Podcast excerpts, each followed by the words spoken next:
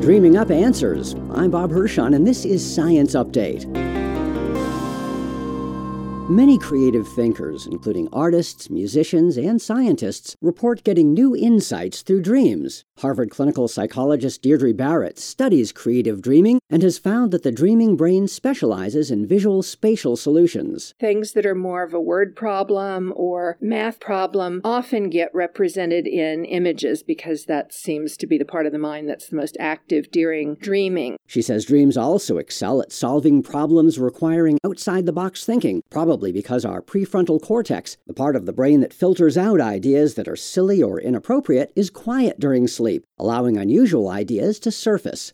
She says visualizing a problem before going to sleep and having paper, pen, and a flashlight on a bedside table frequently yields valuable new insights. I'm Bob Hirshon for AAAS, the Science Society.